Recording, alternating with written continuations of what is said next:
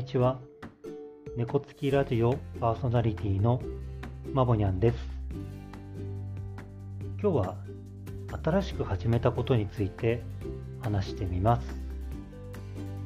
2023年3月22日水曜日は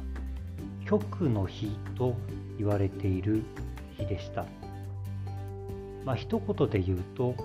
この日に何か始めるといいよっていう日なんですね。で、えー、今年は何をしようかなというふうに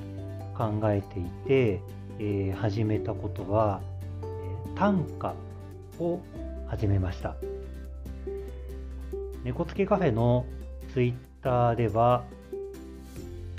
3月22日から短歌をツイートしてたりしています。えー、もしえー、ご覧になっている方もいらっしゃるかもしれませんが、えー、短歌をねやってみようっていうのは結構前から思ってはいたんです。ただなんかこうきっかけみたいのを探してたのかなと思っていて、まあ、それがたまたま、えー、今年の3月22日になったのかなというふうに考えます。で短歌って31文字五七五七七という、えー、まあこういう決まりがあってここでこう言葉をこう紡いでいくんですね。でツイッター皆さんもやってる方いらっしゃると思うんですけど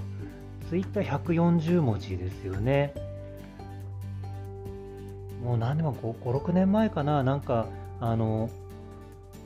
とある会社の中であのツイッターの制限である140文字で要約して伝えるみたいなのをその、まあ、研修というか訓練というかっていうふうに社内で取り入れてますっていう話をテレビで見た覚えがあるんですけど短歌だとさらにそれが31文字という、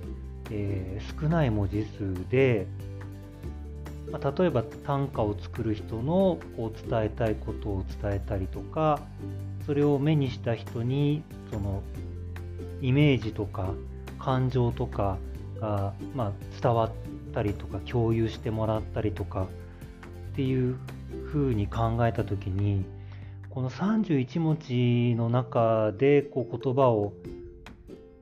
紡いでそれがこう相手に伝わるっていうことってすごいことなんじゃないかなっていうふうに思って始めてみたんですね。であの言葉っていうものに関してはその相談の仕事を続けていて言葉の使い方がすごく大事だなっていうのを最近特に思っていてで猫つきラジオを始めてさらに、その思いは強くなっています。えー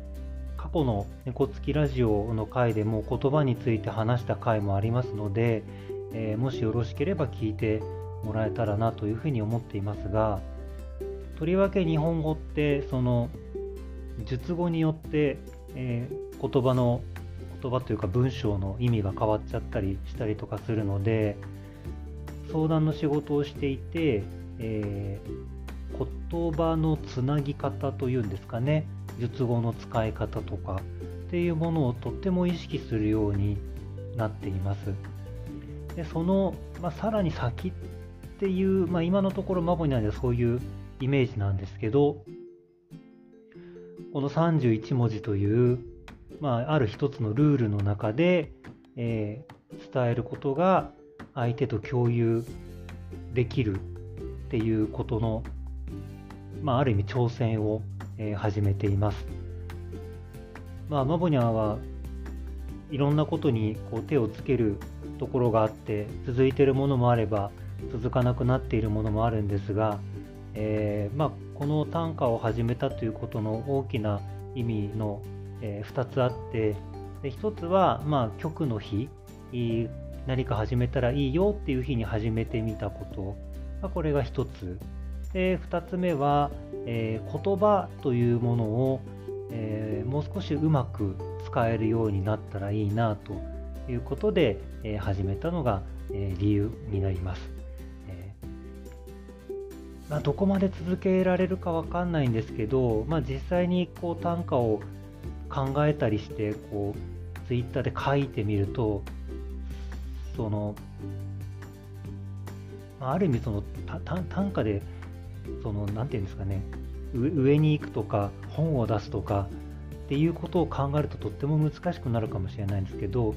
31文字の中に自分の思ったこととかをこう伝えるっていう意味からするとそれほどハードルは高くないですね。